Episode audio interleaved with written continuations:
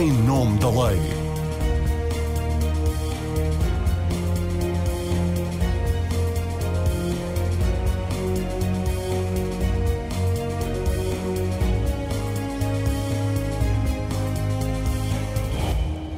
Olá, sejam bem-vindas e bem-vindos ao Em Nome da Lei. Antes de mais, quero desejar a todos um bom ano e começamos 2023 com o último dos casos que envolvem o governo de António Costa e que obrigaram a fazer esta semana a oitava mudança em oito meses de vida na composição do executivo de maioria absoluta. Falo, claro está, da indenização de meio milhão de euros pagos pela empresa pública TAP a uma administradora, Alexandra Reis, para que ela aceitasse sair da empresa quando ainda lhe faltavam cumprir dois anos de mandato. Quatro meses depois, a gestora foi nomeada pelo então ministro Pedro Nuno Santos para presidente da também empresa pública de controle de tráfego aéreo, a NAV, onde esteve apenas meio ano para ser nomeada por Fernando Medina, secretária de Estado do Tesouro, a 2 de dezembro.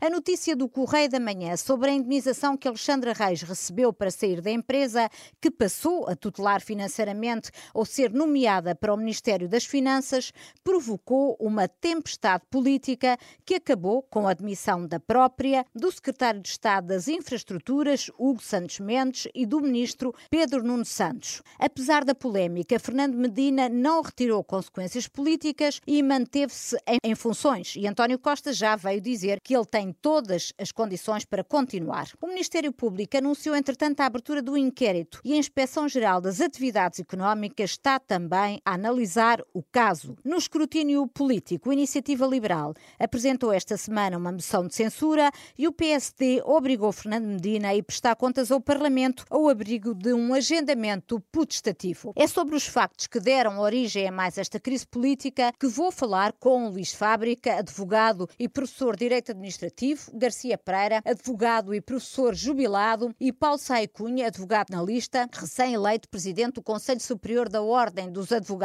Esperamos também poder contar com a participação de Cândida Almeida, Procuradora-Geral Adjunta, jubilada e ex-diretora do DCAP, que se vai juntar a nós remotamente. Obrigada a todos pela vossa presença. Luís Fábrica, começo por si. A TAP veio dizer que a indemnização dada a esta ex-secretária de Estado segue as regras aplicadas ao gestor público, mas ao mesmo tempo admite que uma solução de saída por mútuo acordo com a indemnização não consta desse estatuto e por isso a empresa aplicou subsidiariamente o Código das Sociedades Comerciais. O que é que há de errado nesta argumentação? Antes de mais, bom ano a todos. E vou começar como geralmente os advogados começam, que é com um disclaimer, dizer que de facto aquilo que eu conheço é aquilo que aparece na comunicação social e fundamentalmente o enquadramento factual e jurídico, que é assim que chama o documento que a TAP eh, enviou a, a pedido dos, dos ministros da tutela e, portanto, vou guiar-me fundamentalmente por isso, não conheço rigorosamente mais nada e, e fundamentalmente também não conheço o trabalho, dizem que, costuma dizer-se que quando as coisas começam a correr mal, os advogados têm as costas largas e, portanto, começa a ouvir muitas vezes dizer que isto foi tratado pelos advogados. Os advogados não tratam estas coisas, os advogados aconselham, avaliam, eh, ponderam o risco jurídico e o cliente toma a decisão, não é? Portanto, nada daquilo que eu vá dizer a seguir tem alguma coisa a ver com o trabalho dos advogados, que desconheço completamente e, portanto, não, não pronuncio porque não quero, mas fundamentalmente porque não conheço rigorosamente nada mais do que aquilo que vou dizer.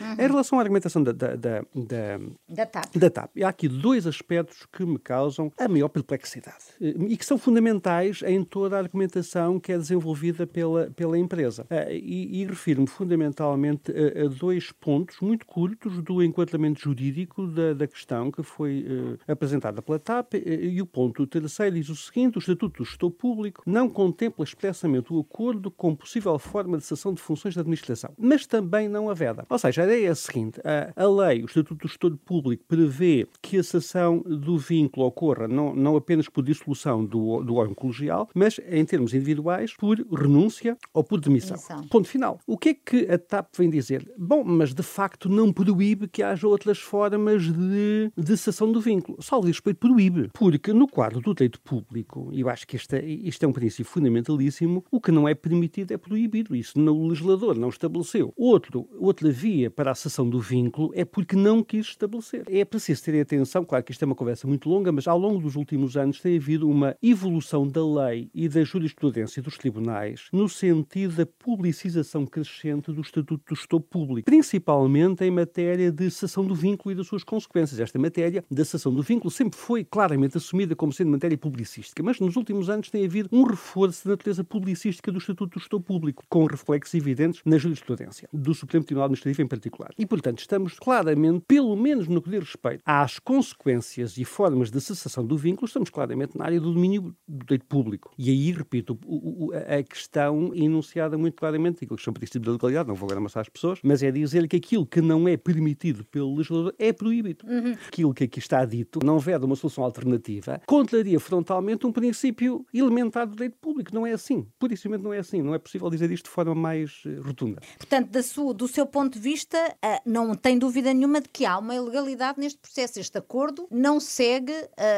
não segue a lei. Não, neste, neste ponto, as, as, formas de cessação do vínculo estão tipificadas. E quando se vem dizer que, logo a seguir, que há uma aplicação subsidiária do Código das Sociedades Comerciais e, portanto, nós vamos ao Código das Sociedades Comerciais buscar uma outra forma alternativa de cessação do vínculo, que é o acordo, é preciso dizer que a aplicação subsidiária do Código das Sociedades Comerciais é preciso que, seja, que haja fundamento para, para ir buscar essa aplicação subsidiária. Ou seja, eh, quando, quando a TAP diz que o Código das Sociedades Comerciais se aplica em tudo quanto não esteja previsto no presente decreto-lei, no Estatuto, falha-lhe umas palavrinhas essenciais. Não está previsto e devesse estar. Ora, o problema fundamental é que não está lá porque o legislador não quer. E a prova que não quer é, é, é desde logo no artigo 18, número 4, não, não vou citar muitos artigos, mas este tem de ser referido, se diz simplesmente que tudo aquilo que não esteja previsto em matéria de cessão, eh, fundamentalmente para se falar de indenizações. E diz o artigo 18, número 4, que aquilo que não esteja previsto em matéria de indenizações nem compensações, no contrato de gestão, não pode ser uh, estipulado. Portanto, no fundo, vai-se fazer uma referência ao contrato de gestão que complementa a lei e diz tudo aquilo que não estiver aqui previsto não, não pode ser objeto, nem, fundamento para, para uma indenização. Era só que faltava que, tendo a lei sido tão cuidadosa em referir quais são as situações em que pode ou não pode haver cessão do vínculo e pode ou não pode haver compensação, abrisse depois as portas pela janela através da aplicação da, da, da, do Código das Sociedades Comerciais. E, portanto, acho que este, este, esta habilidade, digamos assim, que é de inventar aqui um ponto que não está regulado e que nós agora vamos chamar o Código das Sociedades Comerciais para preencher uma alegada lacuna que não existe, é um, uma habilidade, repito, que, que, a meu ver, contraria frontalmente o tal princípio que eu disse, tudo aquilo que não é permitido é proibido, mas também normas expressas que claramente indiciam que o legislador só quis taxativamente apontar a, a renúncia e a demissão como, como, como fundamento para a cessão do vínculo. A, a, empresa tem, tem também referido, eh, imagino que, porque essa informação terá, terá passado para a imprensa, porque a TAP tem um regime de exceção que desobriga de cumprir o Estatuto do Gestor Público no que diz respeito, por exemplo, ao valor dos vencimentos dos administradores que podem furar os limites previstos na lei. Alexandra Reis ganhava 17.500 euros brutos, o que fura uh, os limites, mas em matéria de missões uh, não se aplica uh, nenhuma exceção, não há nada no Estatuto da TAP que excepcione nesta matéria a, a, a empresa. Rigorosamente nada. Uhum. É que era importante referir isso. Se tivesse sido aplicado o Estatuto do Gestor Público, Alexandra Reis teria de qualquer forma direito a uma indemnização por demissão Sim. por conveniência, julgo é. eu que seria por aí, não é? É, é porque. Uh, Mas inferior à que recebeu, seria muito cerca de muito, metade. Muito é? inferior. É muito inferior porquê? Porque uh, uh, é uma demonstração de que nós estamos a falar de direito público e não de direito privado, é que de facto a lei permite que haja uma demissão por simples conveniência e que, que inclusive pode ter na sua base motivos de natureza política. O, o doutor Garcia Pereira vai-me corrigir se eu estiver a, a dizer um disparate, mas se nós estivéssemos no âmbito do direito laboral comum e houvesse uma norma que dissesse que a entrada patronal pode chegar ao pé do trabalhador e, por conveniência de serviço, extinguir o vínculo, ele iria dizer muito simplesmente, mas isso viola o princípio que proíbe a despedição, eh, o despedimento sem justa causa ou por motivos políticos e ideológicos. Pois bem, isto que não pode ser feito de forma alguma no âmbito do direito laboral comum, pode ser feito no âmbito do direito público, precisamente porque é direito público, é uma autoridade do Estado. O governo quer determinar o vínculo daquele, uh, daquele gestor público, muito bem, por conveniência, mera conveniência, pode, pode terminar com o vínculo desde que indemnize. Uhum. E a indemnização está sujeita a critérios que estão taxativamente previstos na lei, no qual se inclui uh, duas limitações importantes e simplificando. Em primeiro lugar, essa, essa, essa, a indemnização não pode ir além dos 12 meses equivalentes ao vencimento base que uh, receberia se o contrato uh, tivesse sido executado até ao fim. E depois, por outro lado, se houver uma aceitação posterior de cargos no setor público empresarial e no setor público administrativo, como aconteceu, como aconteceu, há lugar a um acerto de contas com a devolução do excedente. E, portanto, tudo isto, a meu ver, foi completamente postergado neste caso concreto, tanto quanto as informações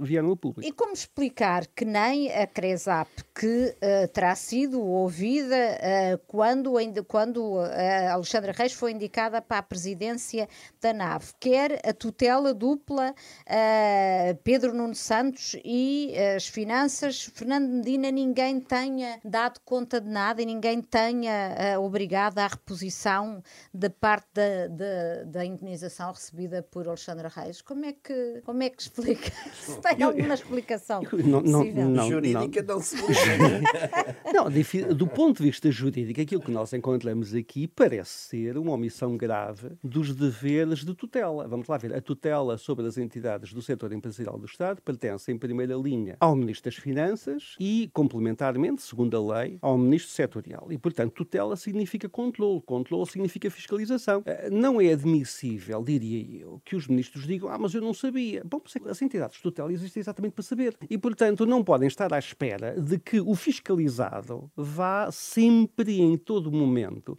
ter uma lisura de comportamento tal que vá dizer tudo, tudo, tudo ao, ao senhor ministro. Se calhar não diz, ou evita algumas coisas que, tem, que são um bocado mais embaraçosas. Ora, precisamente por isso, é que a entidade tutelar e fiscalizador tem de ter uma atitude proativa. Depois vir dizer, ah, mas eu não sabia. A mim só me apetece dizer, pois, mas é que enquanto titular do poder administrativo de tutela, tem de saber. Uhum. Garcia Pereira, o acordo que deu origem à indenização à ex-secretária de Estado é ilegal? É esse também o, o, o, seu ponto de vista? Antes de mais, um bom ano para todos. para mim, claramente, já o escrevi no, no, texto que escrevi no Notícias Online sobre esta matéria há uma semana atrás, há mais de uma semana atrás. Claramente é ilegal. Vamos lá ver. É, a, a TAP é indiscutivelmente uma empresa que integra o chamado setor público empresarial. O diploma legal respectivo que regula esta matéria, que é um diploma de 2013, Decreto-Lei 133-2013, diz que aos gestores do setor público empresarial se aplica o Estatuto do Gestor Público. O Estatuto do Gestor Público, como já aqui o meu ilustre colega e amigo eh, fez eh, o favor de explicar, é muito claro quanto às, às formas de cessação do, do, mandato. O mandato de um gestor público cessa porque chegou ao termo eh, do respectivo prazo, porque por óbito do titular, por dissolução do órgão de que ele faz parte, por grave incumprimento das suas obrigações,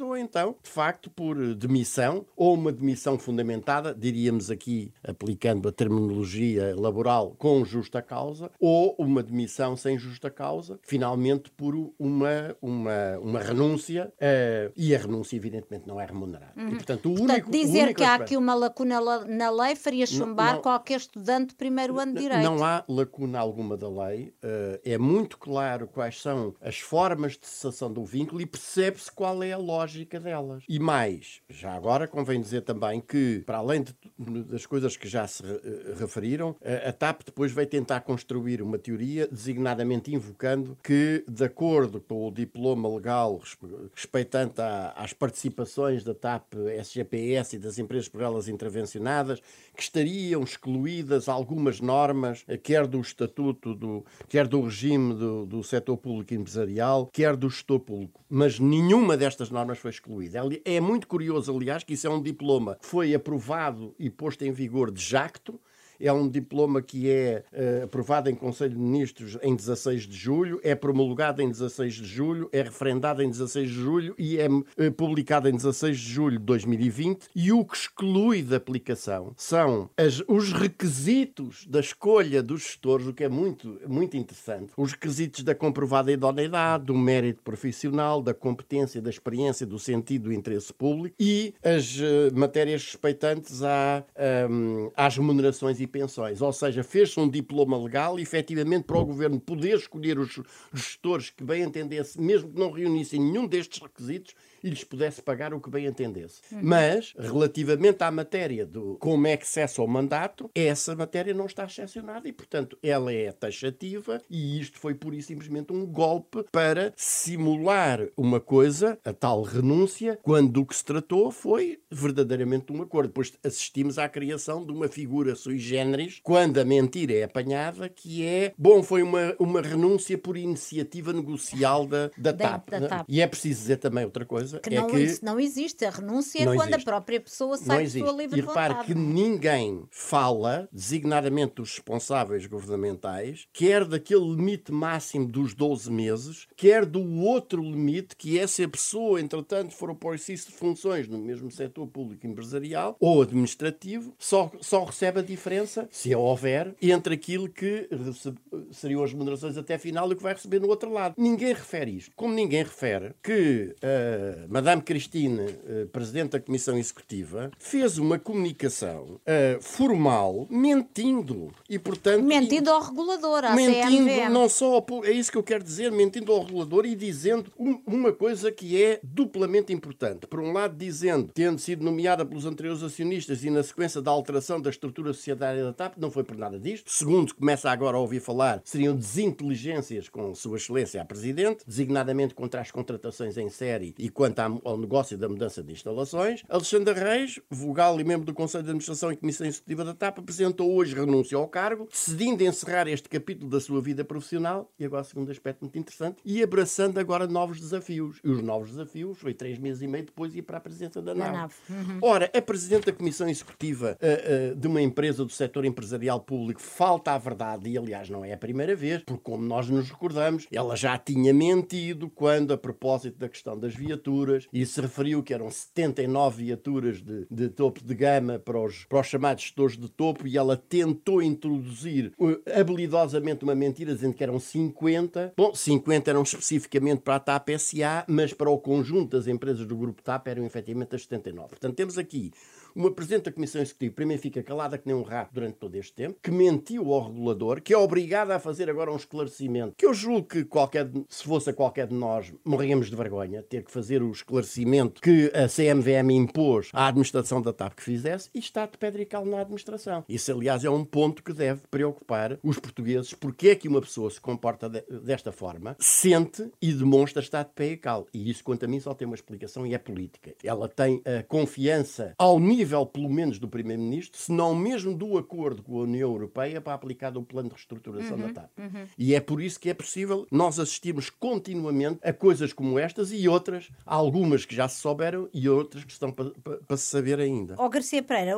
fez as contas e defende que a TAP, ou seja, todos nós, não é? Que vamos ter, são dinheiros públicos, vai ter de desembolsar com esta indenização, no fim do dia, mais de 500 mil euros. Explique lá. Muito mais, mas muito mais. lá as contas contas? Por duas ordens de razões. Tudo o que sejam créditos laborais estão sujeitos à tributação, à taxa social única patronal. E, portanto, essa, 23,75 sobre as remunerações, que entraram também no acordo, tem de ser paga. E depois, tratando-se de uma indenização paga a um gestor por uma empresa que averba prejuízos, ela está, em meu entender, nos termos dos números 13 e 14 do artigo 88 do IRC, sujeita à tributação autónoma, na modesta percentagem de 45%. E, portanto, nós estamos aqui a falar de uma verba que anda entre uma coisa e outra mais 300 mil euros. Portanto, além dos 500. Além dos 500 mil. Para além de agora de outra coisa também, é que, conforme uh, a TAP informou, naquele tal esclarecimento, há uma verba que é paga de 107.500 euros de férias não gozadas.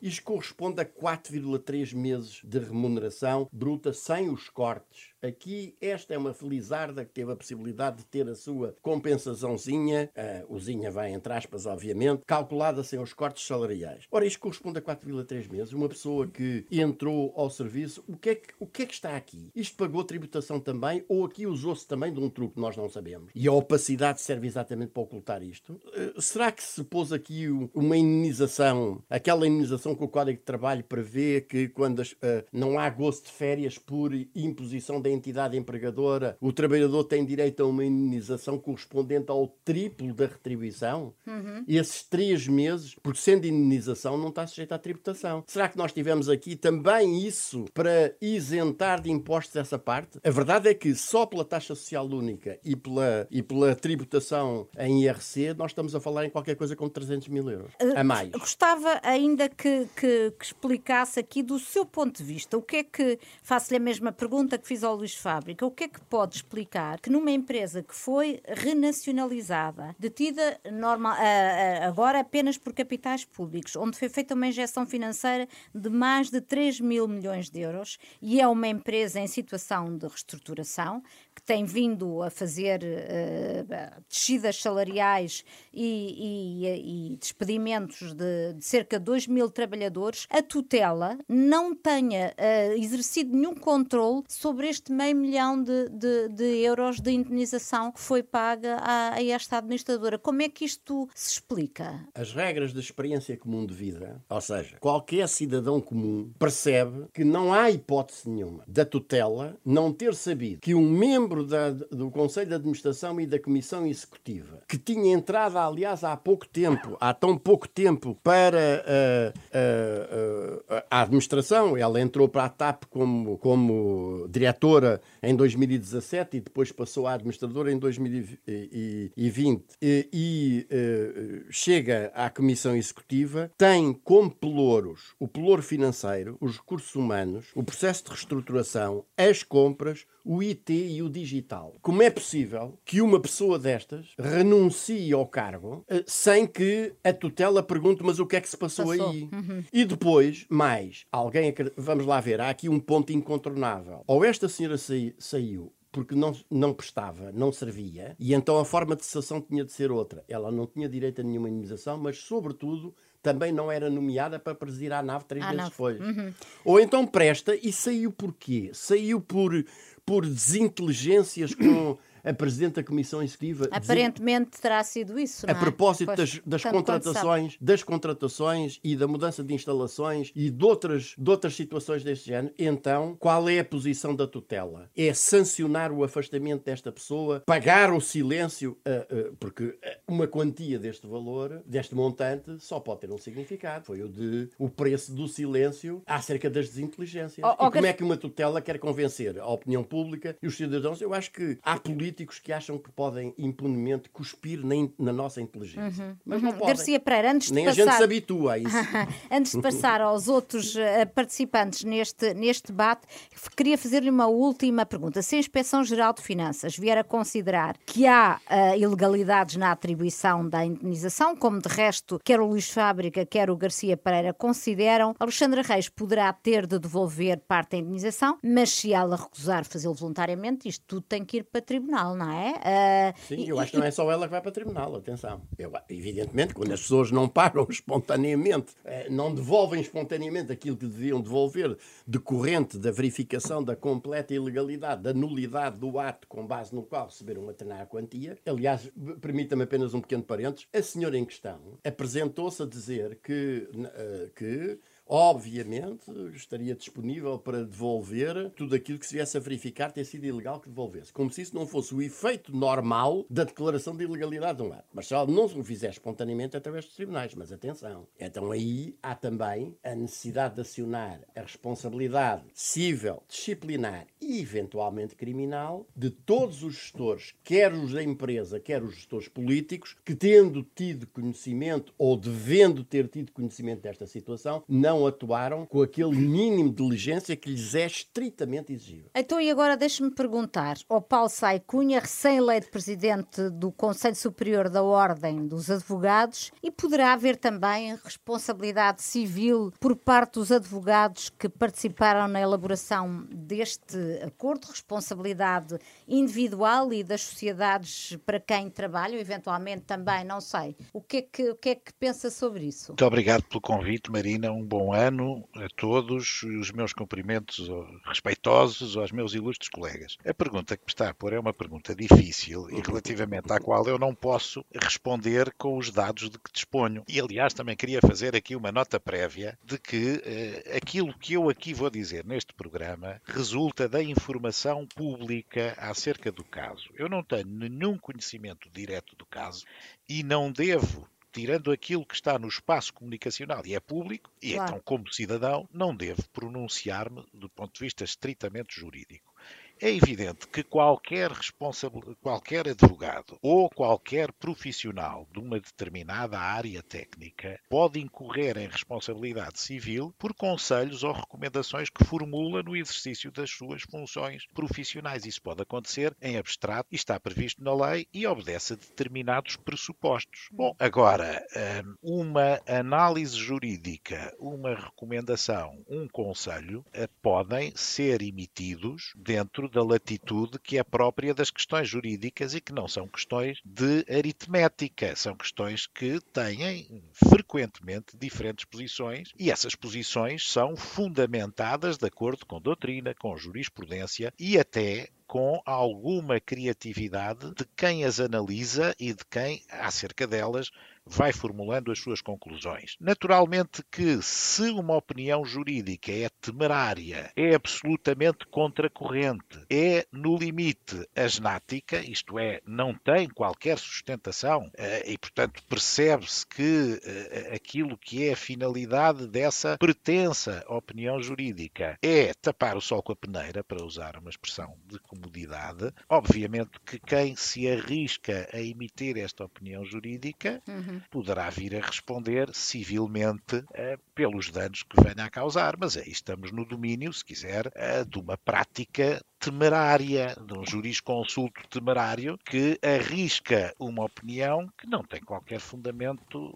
plausível e sólido e, portanto, incorre naturalmente numa má prática pela qual pode ser responsabilizado. O, o Luís Fábrica quer só uh, uh, dizer qualquer coisa. Diga, Sim, faça o favor. Um poucos segundos apenas para dizer que em matéria de responsabilização há aqui uma coisa muito grave que é o seguinte, ainda no, nos, nos, esclarecimentos que a TAP presta, diz-se que Alexandre Reis, enquanto administrador da TAP, não celebrou qualquer contato de gestão nos termos do Estatuto do Estado Público. Ora bem, isto é uma confissão inocente de um facto gravíssimo. E vou apenas eh, relembrar que há uma sanção pela não celebração do contrato de gestão. O contrato de gestão é extremamente importante para avaliar. Eh, repare-se, vamos lá ver, toda a gente percebe. Se eu, não, se, eu não tenho, se eu não me comprometi a fazer algo ou a atingir determinados objetivos, como é que depois me podem vir a censurar pelo facto de não os ter eh, atingido? E, portanto, digamos que a lógica de, lógica de funcionamento do Estatuto do Gestor Público e da cessação das, da, da, do vínculo por demissão, como diz o, o Dr. Garcia por justa causa, simplificando, assenta num compromisso escrito, obviamente, entre as partes em relação àquilo que é necessário fazer. Ora bem,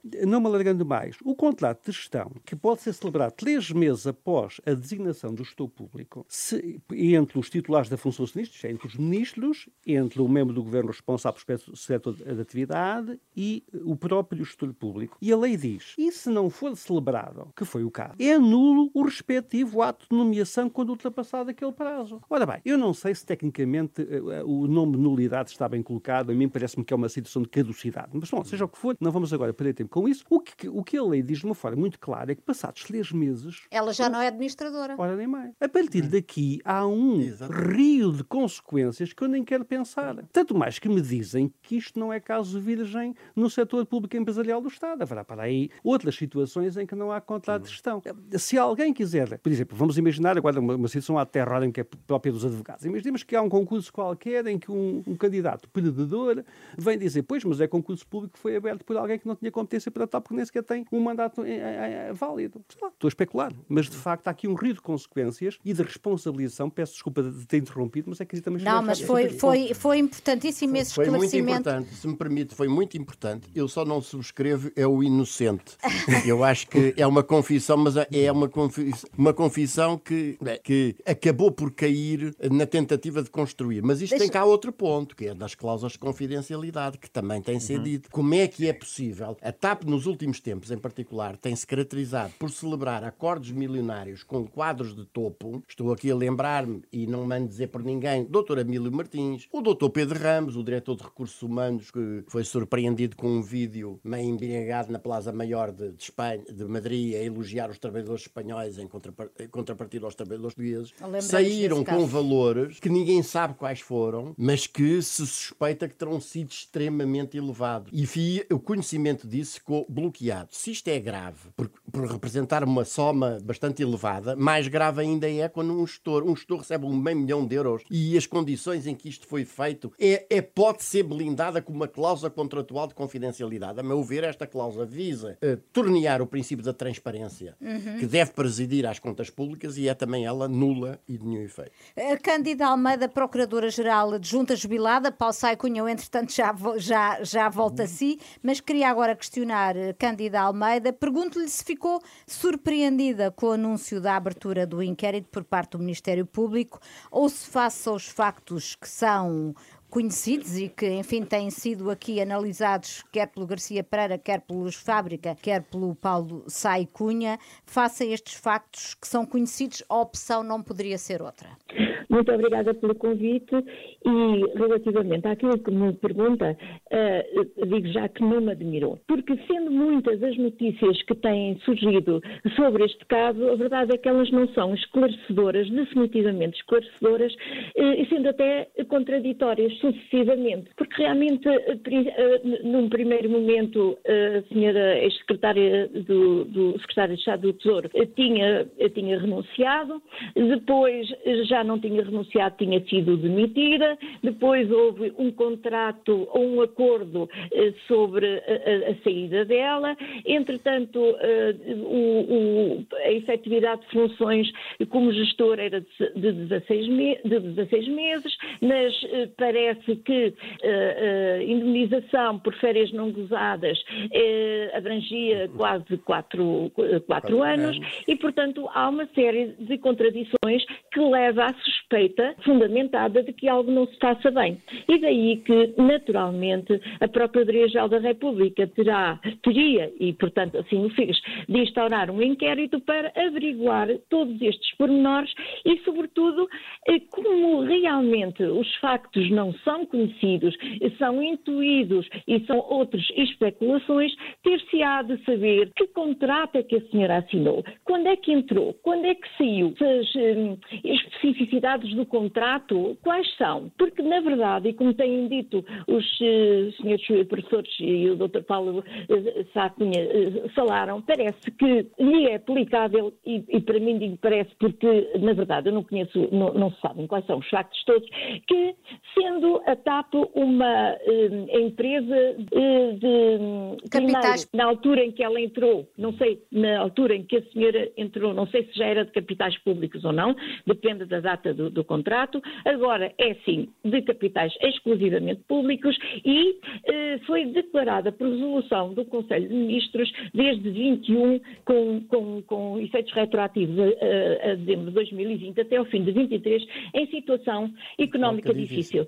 E, portanto, é-lhe aplicável a todos, não só a esta senhora, mas como a todos, um, um enquadramento jurídico, uma, uma, uma lei específica que existe e que não pode ser retirada, que é é, efetivamente, o contrato de gestão. Ora, no contrato de gestão, também como os eh, meus eh, colegas antecedentes já o disseram, tem, eh, não, não, não padece aqui nesta área de qualquer lacuna. Ou a senhora, a senhora eh, ex-secretária de Estado foi demitida ou, ou renunciou. Se, se, foi demitida, está prevista a, a, indemnização de eh, um, o máximo limite de um ano do, do, do ordenado base. Se foi uh, renúncia, pois não tem direito a nada, não tem direito. E compreende-se porque o acordo uh, existe quando há dúvidas sobre se uh, o, o, o, despedimento é com justa causa ou não. E, portanto, em vez de demorarem mais tempo, vão chegar a um acordo.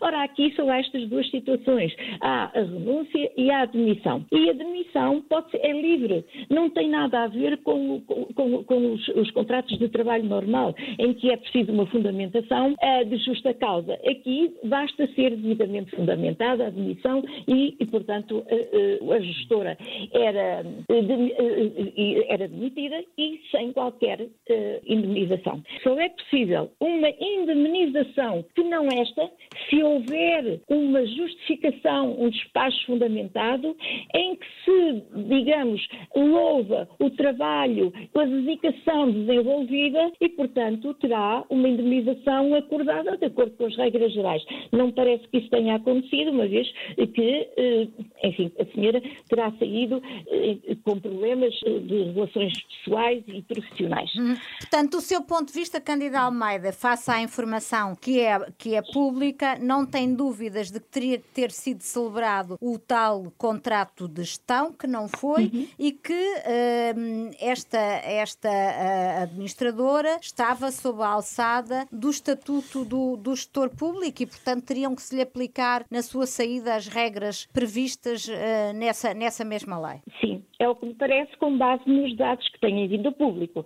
Obviamente que o Ministério Público irá encarregar-se de apurar todas e quaisquer elementos eh, fundamentais para a descoberta da verdade. Uhum. Mas, ao que parece, é isso. A senhora foi numa altura em que eh, a empresa já era de capitais exclusivamente públicos, está numa situação económica difícil e, para mim, eh, o que, o que releva desta matéria toda é, são as escandalosas vencimentos que os gestores recebem face depois à, à, à multidão de trabalhadores que foram despedidos, cujas eh, cláusulas do contrato de trabalho coletivo foi suspenso por estar exatamente em, em, em situação económica difícil e, portanto, esta indemnização, seja ela justa ou não, é escandalosa. Uhum. Ou seja, é escandaloso os ordenados que oferem os, os, os gestores. Candida Almeida, Mas... que crimes podem estar estar em causa uh, e até onde é que pode ir o nível de responsabilidade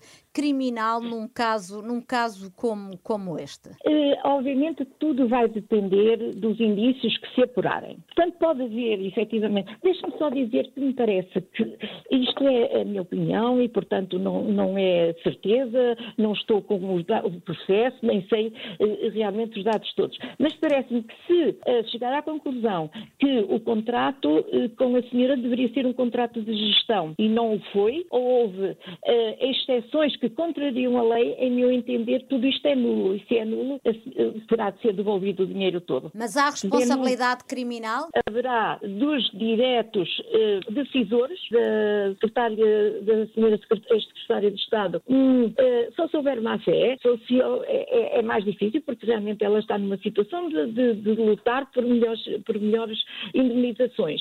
Uh, digamos, o patrão, entre aspas, é, é que terá de ter em atenção o que diz a lei lei. E, segundo, se se confirmarem estas informações, violaram frontalmente a lei. Portanto, aí pode haver gestão danosa, pode haver abuso de poder e, sobretudo, penso que sejam aplicáveis neste momento é o que me, é o que me vem à cabeça. Uhum. Paulo. Sai Cunha, como é, que, como é que vê, olha para este caso, que crimes é que podem estar aqui em causa, em tese, naturalmente? Bom, eu, eh, claro que subscrevo o que disse a senhora doutora Cândida Cândido Almeida, de facto, a administração danosa é um dos crimes que imediatamente salta à vista. Há outros, poderá haver inclusivamente falsificação do documento, poderá haver fraudes fiscais, enfim, um, um conjunto vastíssimo de infrações penais que podem estar aqui subjacentes, mas volto a dizer que isso depende da análise dos indícios. Não queria deixar aqui de fazer uma nota que acho curiosa.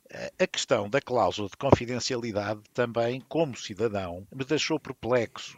A TAP tem vindo a receber dinheiros públicos uh, em quantias elevadíssimas e, portanto, isso significa que o contribuinte português, enfim, tão fustigado por tantas ajudas de Estado em tantas situações, situações que têm subjacente responsabilidade criminal, eh, nessas situações, enfim, princípios de transparência, de rigorosa transparência na gestão, têm que ser observados e, portanto, parece-me que, eh, e não querendo aqui fazer nenhum processo de intenção, que a, a posição de uma cláusula de confidencialidade a um acordo desta natureza é qualquer coisa de bizarro. Qualquer coisa de bizarro. Como é bizarro também uh, aquilo que aparentemente resulta das notícias dos factos de que uh, alguém que é nomeado por uma entidade pública, que pode ser o acionista, eh, pode ser a par valorem, eu não sei exatamente quem é que tem. A par pública. Uh, uh, pronto, que, uh, que, que, a par valor, exatamente. A par pública, talvez seja assim que se chama Sim, atualmente. É, é. Par valorem é outra coisa, peço desculpa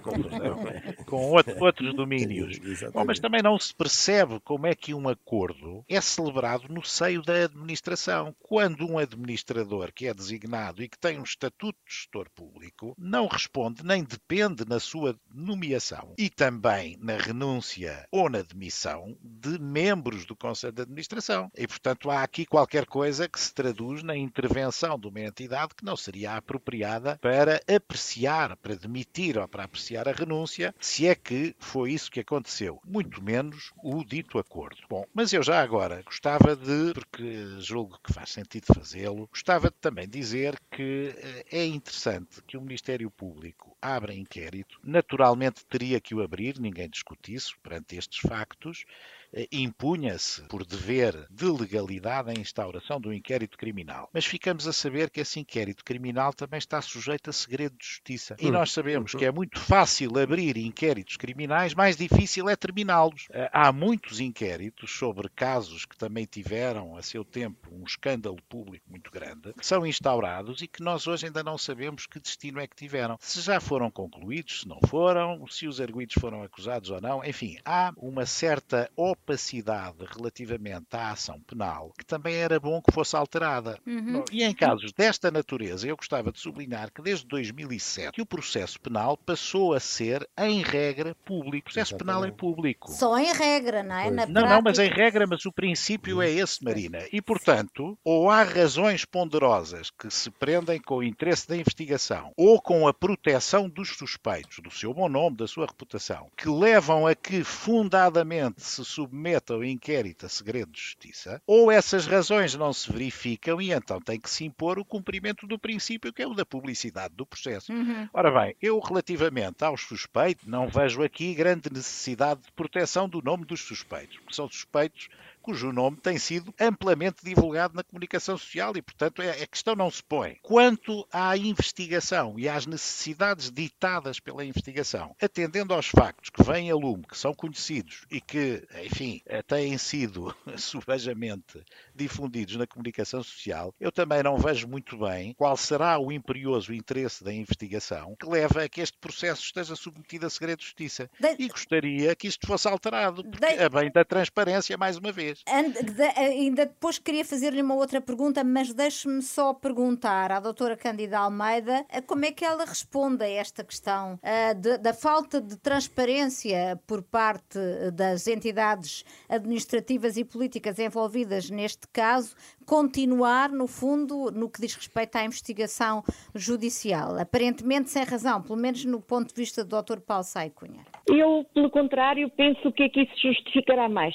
Com a quantidade de notícias contraditórias e com a quantidade de achegas que, que realmente uh, são, por vezes, podem estar certas, outras são insensatas, mais do que, se, do que nunca, e num caso desta relevância, até para o país, acho que aqui se, mais que se justifica o segredo justiça para não haver entraves, para não haver uh, vozes de fora, para realmente se fazer uma investigação tranquila, justa e imparcial. Uh, eu queria. Oh, oh, doutora Tem... Candida Almeida, desculpe lá, mas eu não resisto a fazer este comentário. E eu faço em cor consigo. Doutor Paulo Saim Cunha. Doutor Paulo Saim Cunha. Doutor Paulo Saim Cunha. E eu faço em cor consigo, de certeza. Na TAP tivemos um negócio ruinoso da VEM que precisamente foi investigado em segredo de justiça para 12 anos depois de ser arquivado. Uhum. Estaleiros navais de Diana do Castelo, segredo de justiça completamente blindado, chega ao fim o processo é arquivado N anos depois. Isso não pode acontecer de forma nenhuma aqui na TAP. E, portanto, eu subscrevo inteiramente as observações feitas pelo Dr. Paulo Sainz. Oh, oh doutor, mas, mas deixe-me só acrescentar, oh, Marina. Permita-me só dizer isto. Vou pôr a investigação ou não. Sim, da, sim Paulo Saicunha, diga. Não, eu, eu, eu não digo que não haja razões para haver segredo de justiça. Se calhar há. Uh, o Ministério Público, melhor que ninguém, é que deve aferir isso. O que eu estou a dizer é que o princípio que vigora desde 2007 é o da publicidade do processo penal. Portanto, o segredo é uma exceção. E, face aos dados conhecidos, eu não encontro de forma evidente, óbvia, razões para sujeitar este processo a segredo. Sendo certo que nós sabemos que não é por o processo estar em segredo que não continua a haver desinformação, notícias plantadas, muitas vezes insidiosas, e que muitas vezes depois acabam por ir aparecer na investigação e ter uma utilização processual que a muitos títulos me parece abusiva. Uhum. E, portanto, adotar Cunha, aqui certo. um princípio de transparência seria muitíssimo bom. Deixe-me só fazer uma última questão, porque não temos já mais tempo. O facto da administração da TAP ter uh, mentido, ter dado informações falsas num primeiro momento sobre as condições em que Alexandre Reis saiu da TAP, dizendo que ela renunciou e só depois, por imposição da CMVM, ter vindo corrigir uh, a informação, não implica nenhum tipo de responsabilidade, porque há uma comunicação falsa feita ao regulador. E ao público. E ao público em geral, sim. A pergunta é para quem, Maria? É para si. Para mim? Sim. Bem, eu, eu, enfim, sempre que se faz constar de determinado documento, com consciência da falsidade, um facto juridicamente relevante, se isso for feito com a intenção de beneficiar alguém, de prejudicar o Estado ou o interesse público, ou de ocultar um crime, estamos em abstrato em presença de um crime de falsificação de documento, no mínimo. E, portanto, eh, se existe uma comunicação escrita em que é declarado um facto que não corresponde à realidade, eh, acompanhado destas intenções, portanto, eu estou a tentar ser rigoroso no preenchimento de todos os elementos do tipo de crime. Pelo menos um crime de falsificação poderá estar indiciado, terá, obviamente, que ser investigado e extrair-se daí as devidas consequências. Mas, eh, enfim, aí é uma questão de preenchimento de todos estes elementos e de se verificar se eles concorrem, de facto, no caso concreto. É, é um, um dos temas da investigação. Muito bem, tantas ideias, tantas pistas que ficam ficam uh, deste programa. Agradeço mais uma vez aos nossos convidados os esclarecimentos que aqui trouxeram. Nós voltamos no próximo sábado. O programa de hoje fica, entretanto, disponível nas plataformas de podcast. Bom fim de semana e uma boa semana. Em nome da lei.